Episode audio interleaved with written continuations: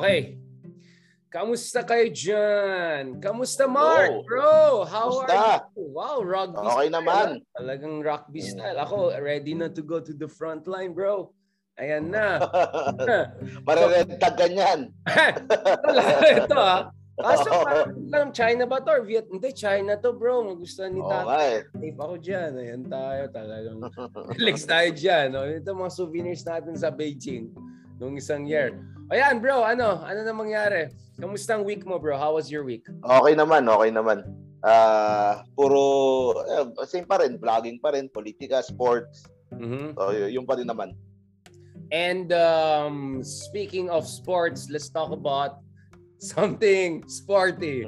Kamusta ang Gilas? Nagte-trending na naman. The wrong reason ng Gilas. Trending Nagkakalat ngayon. na naman yata yung iba Sak, dyan. sak, mm, sakto eh. Kasi ah, a month ago, nag-start na ako as sports vlogger. Pangalawang channel ko. Oh wow, So, bro. doon ako Congrats. nagiging busy. So, ngayon, ah, it's doing well ka- kasi I'm covering yung issue sa Gilas. Kasi yung mga Pinoy, gusto nilang ah, tanggalin na si Coach Chot Reyes.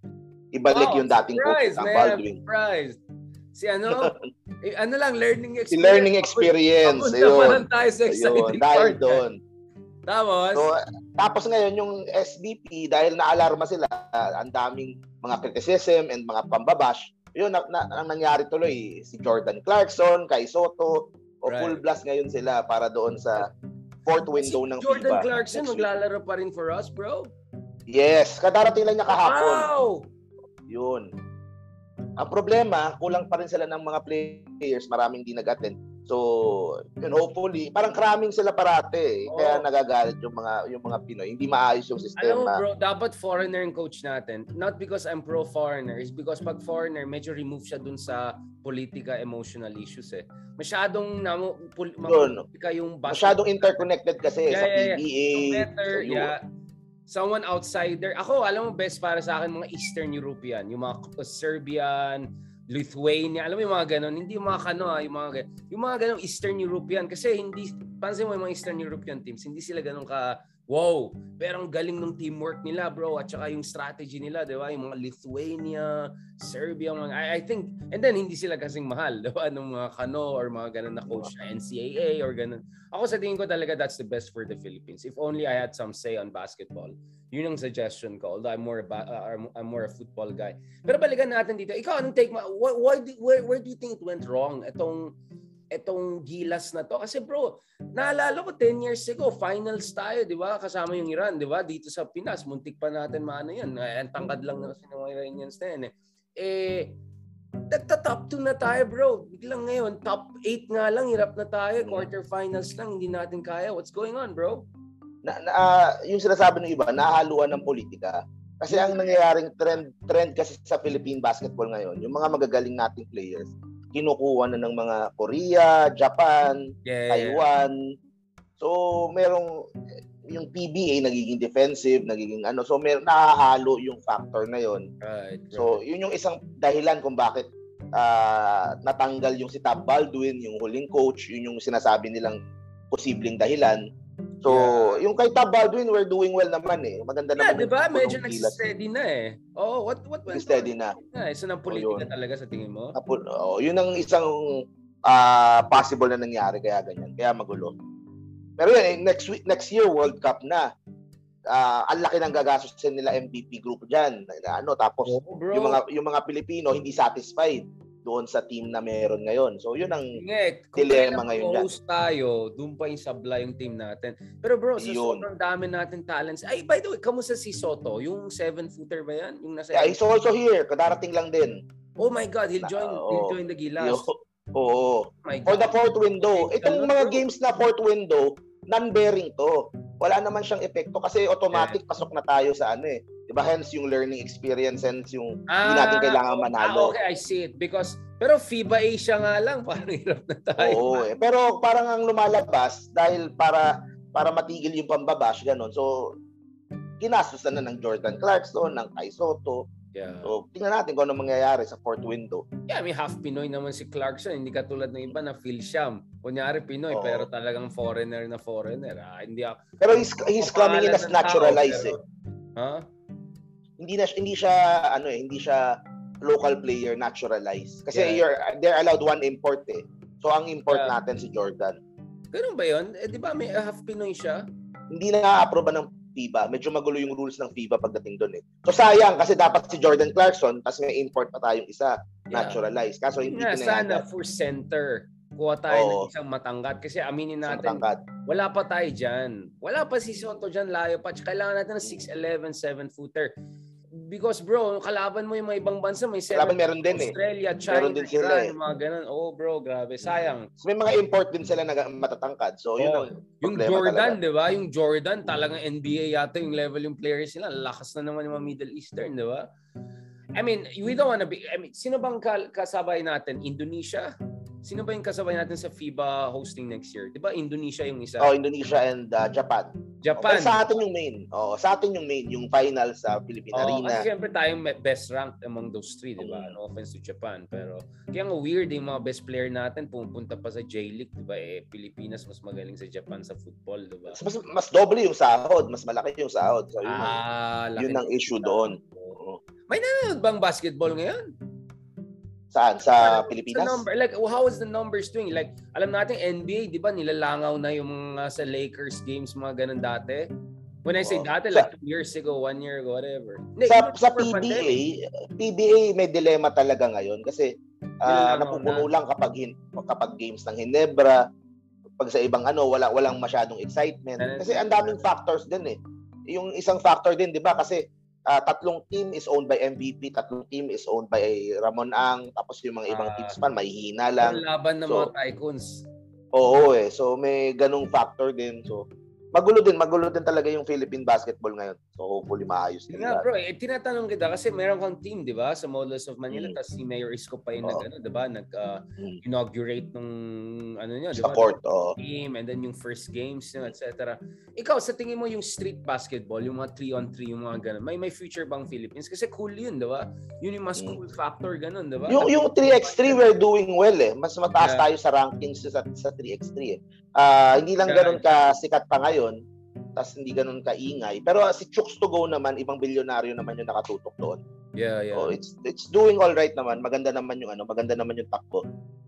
Pero ako bro, talaga saan? promise, ako, feeling ko football talaga tawat tayo eh. Feeling ko talaga, tingnan mo yung mga babae natin nag-football. Diba? Ang galing, Galing oo. eh. Although of course, you could say marami sa kanila, race in US, etc. But hindi. I mean, Oo. hindi sila giants. They're like more or less average heighted people except yung goalkeeper, di ba? So parang, unlike basketball, bro, talang inherently ta sa height niyan. Like, ako with my height, I can be competitive in football. Right? Di ba? Hindi ako malayo kay Cristiano Ronaldo sa height, di ba? Pero sa basketball, ang lead ko, bro. Barely PowerPoint ako. So, and, and, and I'm not even short, right? I mean, above average pa ako. I mean, that's how ridiculous basketball seems to me, di ba? Like in football, my height is perfect, di ba? For basketball, I'm too small even for po- point guard. So, and I'm, I'm saying as someone is above average in height. And it's, and it's unfair kasi bro, at some point talaga, magaling naman talaga tayo. But when it comes to the highest levels, magkakaalaman na talaga sa physicality eh. Hindi lang talaga yung pitik at saka, alam mo na, diskarte lang. Hindi pwede puso lang yan. Purong puso, puso. Sino ba pwede ibang coach na chinismis? I mean, ano bang marites ngayon? 'Di ba ang nangyari pa yung as- assistant coach na galing New Zealand pa si Ah, yeah, yeah. Nakita yung, ko yan. uh, yung, oh, lang. yung Nenad, uh, ne- he left na. Umalis na a few days ago. Scandal. Dahil doon sa gulo kay Tab Baldwin and ano, so, umalis na din. picture niya yun na gumaganon-ganon siya. Ah. every time natalo yung basketball, siyang pinapakita na parang kawawa siya, ganon. Ako sa tingin bro, magaling, maganda rin Australia na kunin natin, malapit sa atin. Ang, ang lakas ng Australian team, I think they're top 5, di ba? I think number 3 ng Australia in the world eh. I mean, they're very strong. After Spain, I think, and US, I think Australia is number 3 strongest team out there. So I don't know, if we can get an Australian coach, kasi malapit yung culture nila sa atin, malapit yung bansa nila sa atin, baka naman, I think with my future tayo. A- ako, I'll root for an Eastern European or an Australian coach. I think those ones are best for best fit for us, no. Now, speaking of physicality and sports and all, obviously, maraming nagsasabi sa malaking problema sa ating bansa ay wala tayong disiplina at dapat ang solusyon dyan. TikTok lang daw ng TikTok. Ayan. Di ba? Ayan. Sabi ni Senator Win, di ba? Si pare. Oh, na gatchal yan. yan. Gatchalian, yan tayo. Mm. Pinatulan pa yung TikTok. Sabi ni paring Gatchalian, sabi ni paring Bato, sabi ni paring Robin Hood. Baka naman ang sagot dyan, ROTC. Ano? Anong tingin mo dyan, bro? Yung, sa tingin mo ba, ikaw nag-RTC ka ba? Ah, yeah, nag-ROTC ako uh, nung college ako. Naabutan ko. Okay. Parang dalawang dalawang ano eh, dalawang sem yata ako nagganon eh. Yung unang sem kami yung ah, kami yung inuutos-utusan Yeah. o nung nung pangalawang ah, pangalawang sem kami na yung nag-uutos. So mas masaya na yung ah, Kaya na, for the sake of the younger audience na hindi naabutan ng RTC, can you give us a glimpse of kamusta ang buhay sa RTC at nakakontribute ba ito sa love life mo, sa sa career mo, sa sa eh nagti-TikTok ka rin eh, malakas ka mag TikTok. Ano bro, can you tell us a bit about that? ah, military training, parang basic na military training. Ah, pinagpo-push up kami, yung pinag ah, ayun, yung mga about face. Tapos ang dala-dala namin yung mga 19th century Spanish guns. na Pare. yung mga oh, Class, baka ma- mahal na yung mga yan, antique na yung mga yan. Oo, oo. yung mga lumang baril na gano'n, tapos magmamarcha, mag, mag ano. Ah, at that time, parang hassle, parang ano. Pero, kasi nung, pana, nung, nung nagka-college ako, wala pa masyadong social media. So, wala din kami masyadong ginagawa. So, okay din naman. It was, ah, Ang sinasabi eh, mo ngayon, requirement eh. dahil may social media, kahit ano, kahit ilagay RTC, magti-TikTok pa rin yung mga bata. Mag, mag-tiktok sila habang nag-ROTC. Ganun yung mangyayari. yeah. Oh. Pero tanong tanong ko nga Richard, ah, ano ba ang pinaka-major na ah, bakit yung sa mga tumututol sa ROTC, ano yung ah, pinaka-main na argument nila against dito? Yeah, okay. So multiple levels yun. Na. First of all, uh, yung mga purong push-push sa ROTC, kamusta ang buhay nila, kamusta ang disiplina nila, kamusta ang diet nila, yung iba dyan. I'm not sure when they took ROTC, it's reflected in their lifestyle and how they approach things. But, you know, the other thing is, meron tayong education crisis talaga, bro. I mean, grabe. Nakita mo yung World Bank numbers. Our situation is almost twice worse than India, Indonesia. Forget about Singapore, right? Yung, pa, yung tinatawag na learning poverty, yung uh, na, nahihirapan yung mga kabataan natin up to the age of 10. Ito yung mga elementary pagdating sa basic reading, comprehension, ganon. Pare, 90% sa Pilipinas, 92%. 9 out of 10 sa mga ating kabataan. I think this is both private and public schools na eh. Uh, ay na problema dyan. Ang number sa Singapore, 2%, bro. So, I mean, this is crazy. Na, even Indonesia na katulad natin or India na medyo problematic na bansa na mahirap, mas mahirap pa sa atin, sila mga 50%. So, laki ng problema pagdating sa PISA. So, ito yung sa math and sciences. Philippines ang nag-last, di ba? Uh, dun sa, I think sa reading comprehension last uh, in English. Pero sa math and sciences, one to the parang second to the last no? May natalo lang tayo sa central uh, Latin American Central American countries something like that. Na sobrang grabe no? May crisis talaga tayo. And matagal ko na sinasabi yan 2013 12 pa lang may vlog ako sa Huffington Post. I said you know the Philippines real Achilles heel education. Kasi noon pa lang bro nakita ko yung rankings ng universities natin ang yabang yung mga taga UP at ni Lasal dito pare pagdating mo internationally I'm sorry man wala, wala talagang labo ng rankings natin ngayon. I think UP lang nararank dun sa top schools in the world na top 500 or something barely. Wala na yung mga iba, di ba? So, for me, ang laki problema yan na we used to be an education hub. Marami foreigners nag-aaral dito. Pati mga Koreano, di ba, pumupunta dito for a long time before. Tapos ngayon, we have one of the worst in the world. I mean, bro, grabe yun. Considering yung mga neighbors natin, Singapore, Hong Kong, China, Taiwan, Korea, ito yung mga top in the world. So, parang parang nagtumabi ang ano, NBA at saka barangay basketball. Parang ganoon nangyari, bro. At, so, may crisis tayo. So, ang tanong ng iba dyan, ang ROTC ba ang sagot dyan? Or is ROTC some bara-bara way of forgetting about the problem? Kasi, Mark, marami nagsasabi dyan na, in fact, they're insiders from the government saying dun sa mga Viber groups. Basahin mo yung sinulat ni uh, ni uh, Buchanko sa Philippine Star no dito sa education crisis natin. Aminado sila may denial problem, bro. Nag-ostrich pro- nag-ostrich sila. Parang they just bury their head in the sand denying the problem. And my fear is and this is where I see the criticism is that this whole ROTC discussion is another way of burying your head in the sand. I don't know if ROTC will make us a better country. I mean, I'm fine even with two-year military service, but that's not gonna solve our education crisis because that goes back to what happens inside the classroom in terms of uh, yung mga teachers, yung mga guro, yung mga supplies, nutrition. No, bro, I mean, ang laki ng percentage ng kabataan natin, bro, ay malnourished. So your ability to absorb information ay Hindi ba nag-effect yung mga 4Ps, 4Ps, di ba? Oh, yun ang objective nun dapat. Hindi talaga pwedeng kulang, kulang. solution dyan. So parang for me, ROTC is maybe good in in the context of West Philippine Sea disputes. I know to say we have a more prepared country. I'm for it. I'm even for military service if it's necessary. I am okay with it. By the way, I know how to use automatic rifle. By the way, I have a black belt in Taekwondo. So yung mga iba dyan, gusto niyo magsalita, sige lang. Uh, so I'm all for it personally. Ang akin lang, we're barking at the wrong tree kung ang gusto nating solution dito is education. Pagdating naman sa TikTok, social media, bro, ibang usapan na yan that is totally something else. You need parental guidance there. We need to do something about the social media algorithms. So, so ang point ko is parang parang ang problema mo ay sa basketball, yung solution mo ay sa rugby. You know what I'm saying? Hindi hindi nagko-connect eh. Kaya nagkakaroon ng uh, uh, nagkaroon ng mga disagreements na ganito, bro. Ikaw, bro, ikaw, you tell me, I mean, what's your take as someone who are, actually took ROTC? At sa tingin mo ba kung nag-ROTC ka ngayon ulit, babawasan mo ba yung vlogger TikTok live mo? parang ano ano mo diyan? Uh, sa akin parang hindi naman siya uh, wala masyadong naidadagdag pero wala din masyadong nababawas. Parang it was Pero bro, by the way, uh, an okay experience naman. Di ba maraming nangyari mga hazing, mga abuses dati? Speaking of na walang nawawala. ROTC ba yun? Or diba sa... meron yun? Uh, I'm not talking about... No, pero I think that's sa military mismo. Pag sa ROTC naman kasi parang mild lang naman sure, yung ginagawa. Google natin. Kasi oh. alam ko meron tayong scandals also eh. Sa ROTC? Oo, Pwede. ROTC. Baka may ba umaabuso? Alam ko bro, meron eh. Not, I'm not saying automatic yan, but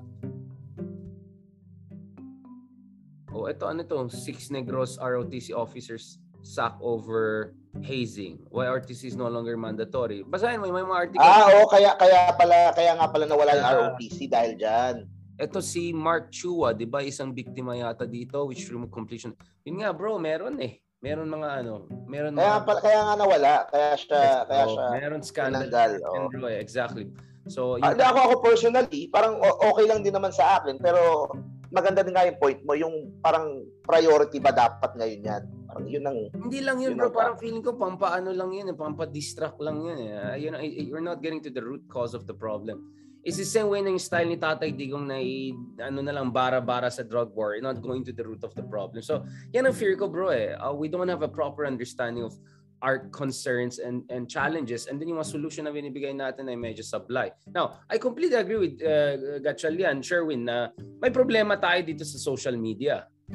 But I'm not sure ROTC is the solution for that. So, for instance, give me an example. Is the rate of consumption of social media in, in South Korea necessarily better because they have military surveys or something like that? I don't know. I mean, like, you have to give me studies that show that kung nag-ROTC ka, it makes you less susceptible to getting addicted to TikTok and all. Kung wala kang ebidensya, just... Y- yung ba pinapropose nila, anong grade or college lang ba? Anong grade ba yung gusto nila yung ROTC. Kasi yung sa akin, college na eh. Ah, siguro high school and college or something like that. Senior or, high siguro. Senior high, yeah, exactly. Kasi oh. di ba senior high, ele, dati yung senior high, freshman, sophomore na, di ba? Oh. So, baka yun, medyo dulo ng... Baka doon, no? Yeah, kasi, yun nga, my point is that give me a, give me a study that shows that pag ginawa mo to, ito mangyari. Yung causality po, eh, hindi clear, clear sa akin eh. Hindi clear sa akin causality. So, kaya nalalabuan ako. For instance, let me give an example. Tingnan mo yung mga countries na sobrang baba yung level of social media consumption. A lot of Nordic countries, Germany, etc. Meron ba silang ROTC? Meron ba? You, you get what I'm saying? Like, I'm not seeing the correlation eh. Kaya hindi siya scientific eh. Hindi siya evidence-based eh. Diyan ako naiirita sa atin dahil marami nagsasalita. Hindi naman evidence-based wala naman base sa talagang matinong pag-aaral. Kaya medyo medyo na naiirita ako minsan bro sa mga ganito. Now, I, I ang, ang, ang, pro, ang problema ko lang din uh-huh. dahil pinupush nila yung issue na to. Parang minsan naisip ko din parang medyo trap din siya eh. Parang they want the opposition to oppose yung ROTC. Tapos pag nag-oppose sila ng ROTC, parang sasabihin, ah kasi uh, gusto uh, parang hindi ka makabayan, ah kasi uh, pumapanika dun sa mga left o ganun. Parang yeah. Parang hindi ba moron ganun nagagamit itong right, issue right. ng ROTC? Yeah, para plus to Robin Hood, no? By the way, um, sabi ni Tony Aguila dito sa ating mga viewers, ROTC is for college, CAT is for high school. Yes, although I'm thinking, di ba K to 12 na tayo ngayon, so baka naman oh. yung ROTC... Ah, senior high eh. Yeah, magpo-push na siya sa senior high. That's Kasi kung, kung college, kung college naman gagawin yung sa kung eh, ang ibabalik sa college, mm-hmm. 'di ba? Eh, eh, hindi naman ganoon kadami eh. Kumbaga, Yeah, and then by that time, medyo late na ayusin yung problema ng TikTok. Yeah, kaya nga eh, medyo late ng ano eh. Tanda na yung bata, di ba? 18, 19 na to eh, di ba? Eh, eh, kaya nga, point is... Tsaka ang gagastos niyan, puro mga yung sa mga colleges, mga private colleges na sila gagastos, sila ano. Yun, yun din. Oh. Yeah. Pero kasi kung senior high nila ilagay, lahat ng public schools magkakaroon ang, ang laking gastos doon, ang laking ano noon. Right, right, right. Now, speaking of this, yung issue ng ROTC para mag-instill ng patriotism, para suportado ang gobyerno, blah, blah, blah, ganun, no? Um, let's talk about Robin Hood. Ba- bago tayo pupunta sa totoong idol mo talaga si Rafi. Um, balikan natin ito. Kamusta ang performance si Robin Hood? Uh, is he just being predictably Robin Hood? Is he nagkakalat na? Is he like, pwede na, so-so? Or is he performing well above our expectations? ikaw anong ako ako at saka doon sa social media what what you're seeing I, I saw a lot of social media pro Robin Hood out there yeah mm. ako yung channel ko meron akong series na kay Robin it's Pinoy serye yung tawag ko pero pero so far ah, so far uh, more hits than misses ako pagdating kay Robin uh, really? he is showing oh sa akin ah uh, political will on several issues and I think matutuwa nga yung mga nasa opposition kasi mm-hmm. some of the issues are close to their hearts katulad mm-hmm. ng sa uh, yung gay ano gay union uh, same sex unions. Ah interesting. yeah, sa... can we go to that? Yeah so let's talk about the progressive stance. I mean including about dun sa karapatan karapatan ng Divorce. ating na Muslim brothers. I i, I like yeah. that honestly i'm okay with that. But let's go back again to this. Let's talk about the pros and the yung tapang niya for the good cause.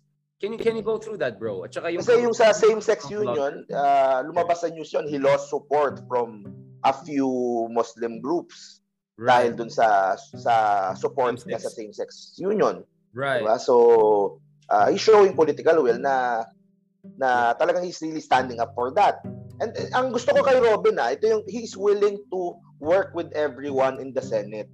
Kahit kay Senator Risa, uh, kahit kay Senator right. Coco sa minority. Kasi kunya hinahanapan niya ng ano eh, pag si Senator Coco pagdating right. sa federalism, pareho sila. Kay Senator Risa sa divorce, sa same-sex unions, pareho sila. So he's willing to ano eh, may, may kasama pang flowers. yeah, yeah. oh, so doong part doong part uh, okay ako sa mga ginagawa ni ni Robin na yon. He's showing uh, political will. And I, kaya ano eh, is showing a lot of potential talaga to be a major player. Talaga uh, one of the main Sara ano sa Robin Hood 2028. Uh, hindi hindi siguro. Hindi ko hindi. Kasi ang dami masyadong nag-ano eh.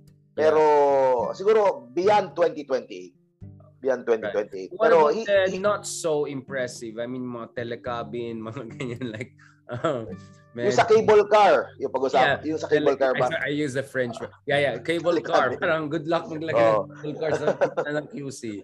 Uh-huh. Oh. pero, pero merong mga studies kasi.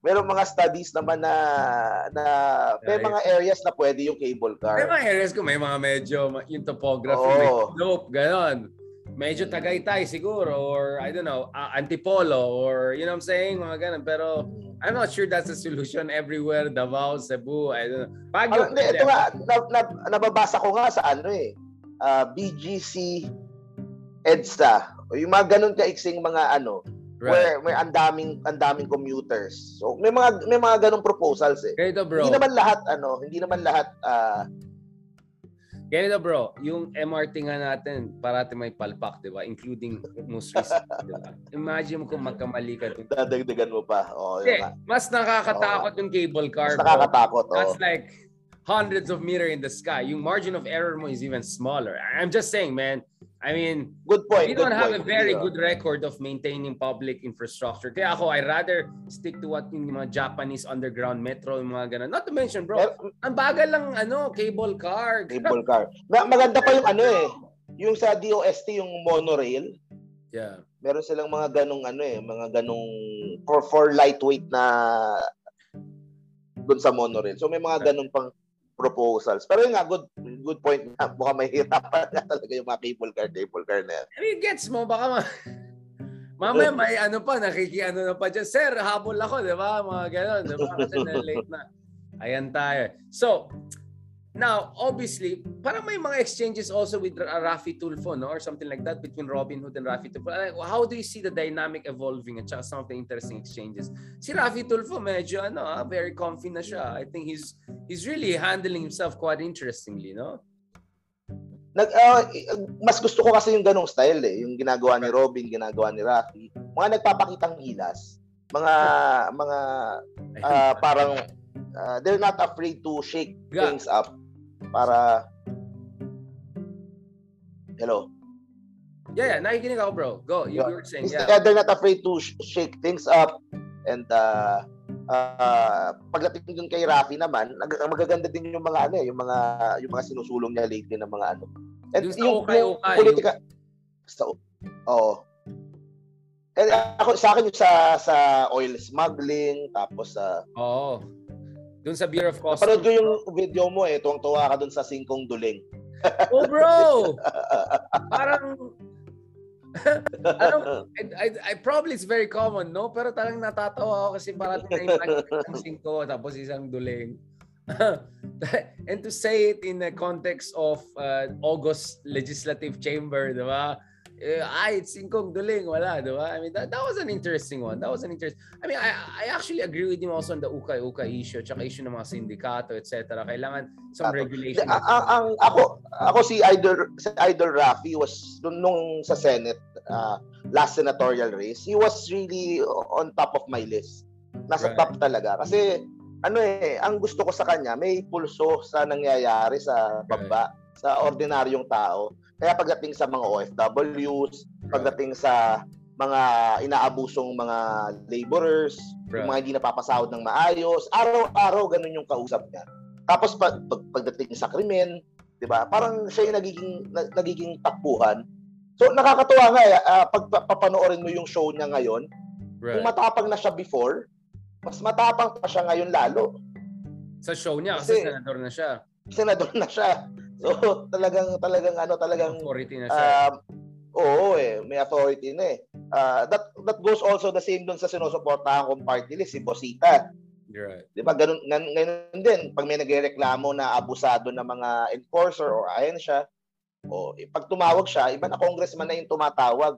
So, sa akin, mas okay yung ganyan eh. May, may, may political will, may hindi takot na makipagbanggaan o may matamaan o may masagasanan, no? Pero makita natin how, how he will do dito sa ano.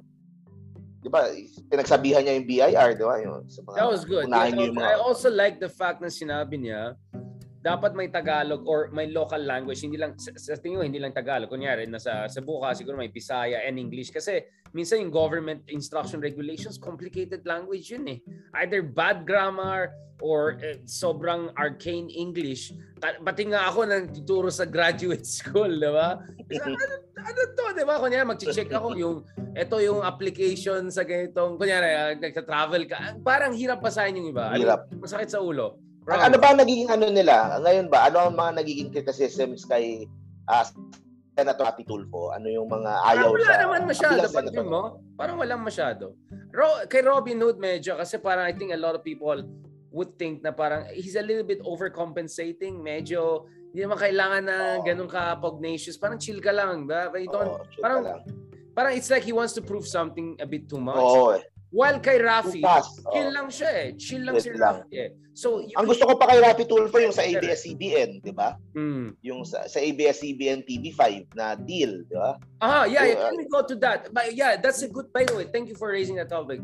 What do you think about that deal? And then i-connect natin kay Villar kasi AMBS, I think October na malalunch eh. Base sa mga Mm. information we have.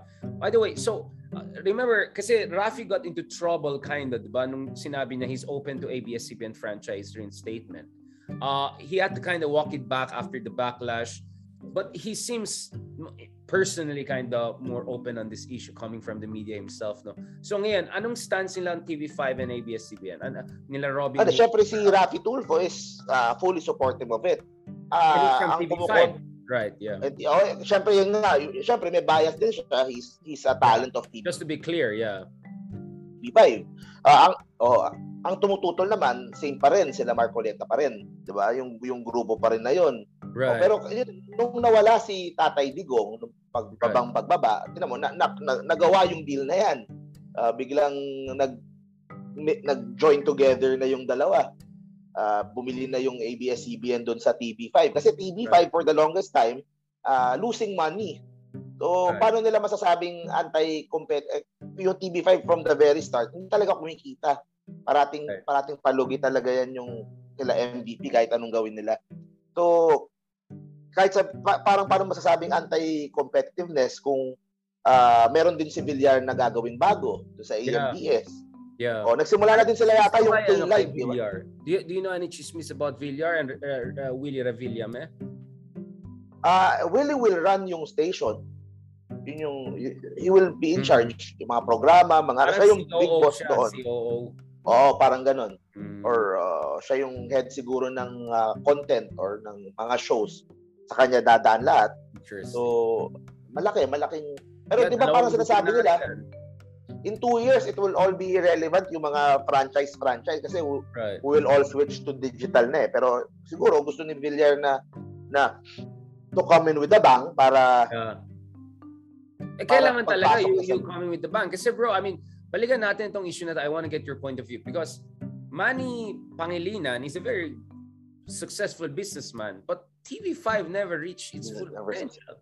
It never really challenged the the uh, dyad. I want to call I, I'm not going to call it duopoly. The dyad of GMA and ABS-CBN. No, so in a way, it made sense also for TV5 to team up with ABS-CBN. So both of them really needed each other. One needed the the frequency, another one needed the heft, etc. Now, do you think Villar will be more successful where uh, Manny Pangilinan has perhaps not been fully uh, it will be an uphill battle for him din. Yun Ma- eh, mabigat din yan. Pero kasi ang ang gamit din yan, pag nagkaroon na siya ng news and current affairs. Right. Kasi that's useful for his yung kanyang pamilya nasa politika. So isang ano yun eh, isang isang factor din yun eh. Pag yeah. so oo eh. So kung in terms of profitability, hindi mahirap, hindi hindi talaga yeah, mahihirapan talaga sila Villar pero y- Pangilinan yung mga and Lopez's oh. are not directly involved in politics. They're not senators, yeah. not congressmen, they're not presidents. But so that would be an issue na may dalawang senador pa dyan and former presidential candidate and senate president. I, I mean, people will raise concerns on that. Although, to be fair, sabi ni Willie Revilla, they'll make sure the family will not have direct say, blah, blah, blah. Sa Star Mall yating operations nila, di ba? Hmm. Yeah, so, oh, sa may Star Mall. Sa may building katapat nun kala Villar din. So, hindi, yun, yun nga mga, you'll probably use it to promote yung mga lahat ng negosyo nila, lahat ng mga ano nila. So, pero in terms of sa para para kumita, parang medyo malayo, medyo mahirap. Uh, unless ma-migrate sila nung ano, ma-migrate sila ng mga talent to sa kasi yung sa creation ng content doon talaga expert yung ABS saka GMA eh. Yun ang yeah. hindi talaga maano. And 'di ba ang lumalabas nga sa news, si ABS-CBN eh uh, is going back to profitability na. Yes. Yes, this Hindi na niya kailangan ng franchise. Yeah. Kasi parang na na na, na fast track yung kanilang ano eh uh, paglipat sa online eh. And uh, have you seen yung ano, yung sa Netflix nila, yung uh, Daniel, eh, merong Katniel sa Netflix. Right. Such right. a big hit. Yung, yung yung family ko nanonood, nanay ko nanonood. Right. And they they have found ways na to make money sa sa bagong parang 5 10 years ago pa lang forward looking ka sa ABS-CBN sa ganun eh. magaling mm. sila sa business magaling. packaging long term I think they're the best and, in the country on that yeah creating content they're second to none yun ang yun ang ano talaga yun ang number one talaga diyan creating engaging content like Provinciano right. or like yung Kiel and ngayon yung sila Darna So, yun ang Ay, yung GMA. pala, no? Yeah, yeah. Oo. Nag-trending na naman yung Darna. Mm, so, Ay, yun ang, yun ang, Itong latest star na, medyo ano talaga. ah. oh, medyo ma- muscle. Yeah, I mean, yeah, in fairness. Ganda ng katawan, eh. Yeah. Respect, respect. Yeah. Na So, yun ang, yun ang, ano, ang, yun ang mag, gi- maganda na ginagawa ng ABS-CBN. So, saying dagdag ABS has survived essentially the storm and you Yeah. think ABS will thrive in this new era? I mean, you're a vlogger. Do you think that online is the future considering yung internet connection? Affordability is still medyo mahirap for majority of Filipinos, hindi ba? Medyo mahirap pa rin ang online eh. mahirap pa rin. Yung magandang kasi sa television, basta meron ka dire-diretso na. Pero online, kung hindi maganda internet mo and all, baka 5 minutes lang matino and then nagka-cut-cut na. yung, yung traditional television will still play a big part pa rin sa kita nila. But it won't be the only game in town. Yeah. Meron ng online, meron ng streaming. Right, streaming lalo. Nga, I say nga, kung merong makaka-challenge sa ABS, hindi GMA, baka nga Viva pa eh. Viva is Mm. on a roll right now. Talagang ang laki ng kinikita sa Viva Maalala, Max. may, maalala, ah, maalala, made in Malacanang, magviviva na. Malacanang pa, yun, yun. Ang laki ng kinita. 300 million, laki ng kinita. So, Viva ang positioning itself to be ano, to be a challenger din to ABS. Right. So, yun ang, yun ang, ah ayun nga, wala na si Tatay Digong. Eh, sa relationship with the Marcoses, so far, parang wala namang, I don't feel any animosity naman. I mean, what yung can they group- do, right? What can they do? President What they do? Marcos eh. Oh. I Actually, oh. it's high, di ba? I mean, eh, Eh, par- parang ano eh. Yeah. Yun nga, hindi, parang si PBBM is not not is not in ano eh. Ah, naalam mo si Tatay Digong, di ba? Titirahin yung ABS, titirahin yung ganito. Si PBBM parang wala eh. Parang all business. Oo, eh, all all work eh. He's, he's not in the mood to ano eh, to makipag-away eh. Kaya siguro medyo boring kasi wala masyadong away. Unity Okay. nga, unity. But speaking of boring, of course, in our next episode, we'll talk about not so boring things. A number of scandals, a number of... Eh, wala pang two months si Marcos. Medyo marami rin yung mga, alam mo na, di ba? Twice na si Little President has been in, at the center of controversy and all. So let's talk about that next. Also, yung pagbisita ng mga US senators, mga lawmakers uh, kay uh, Leila de Lima after initially uh, medyo na-reject yung request nila. So maybe that shows that Marcos also wants to play nice with the US because soon he'll go to the US for the UN General Assembly at saka baka mag White House visit na siya next year. Thank you very much Mark for that. I really appreciate this discussion. Ayan, join you guys soon for the next episode. Ayan na, malapit na tayo mag golden anniversary. So, ihanda na natin yung mga jacket natin. Bigyan ng jacket yan. Bigyan ng t- ano yan, t-shirt yan. Thank you very much, bro. Join you Bye-bye. soon for our next episode. God bless. Project Pilipinas.